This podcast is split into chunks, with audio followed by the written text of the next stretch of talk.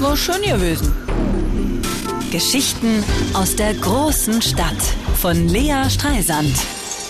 In dem Haus, wo ich wohne, in der Nachbarwohnung im dritten Stock, also direkt nebenan, da wohnt Lissy.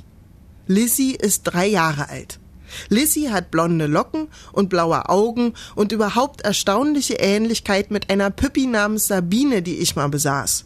Sie rennt am liebsten mit einem pinkfarbenen Prinzessin Lillifee-Tütü durch die Gegend. Lissys Mama verdreht nur die Augen, zuckt mit den Schultern und sagt, was willst du machen? Ich mag Lissy und sie mich auch. Jeden Tag, wenn Lissy aus der Kita kommt, will sie bei uns klingeln. Dabei wäre das gar nicht nötig. Wir wissen auch so, wann sie nach Hause kommt. Lissy hat nämlich auf Treppensteigen aber so gar keinen Bock. Schon gar nicht in den dritten Stock.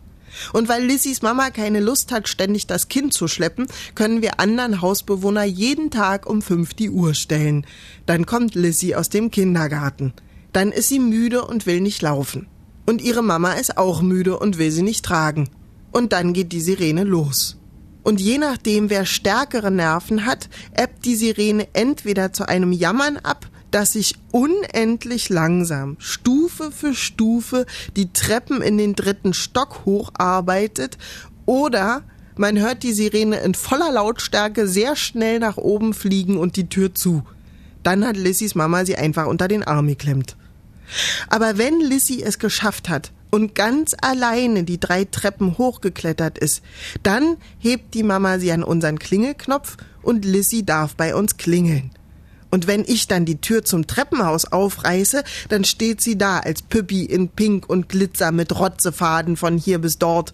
Und ich sage, Wahnsinn, Lissy, ich hab dich ja gar nicht kommen hören. Bist du die ganzen Stufen ganz alleine gelaufen, ohne zu weinen? Lissy strahlt und nickt heftig. War schön gewesen. Geschichten aus der großen Stadt von Lea Streisand. Immer montags im schönen Morgen auf Radio 1.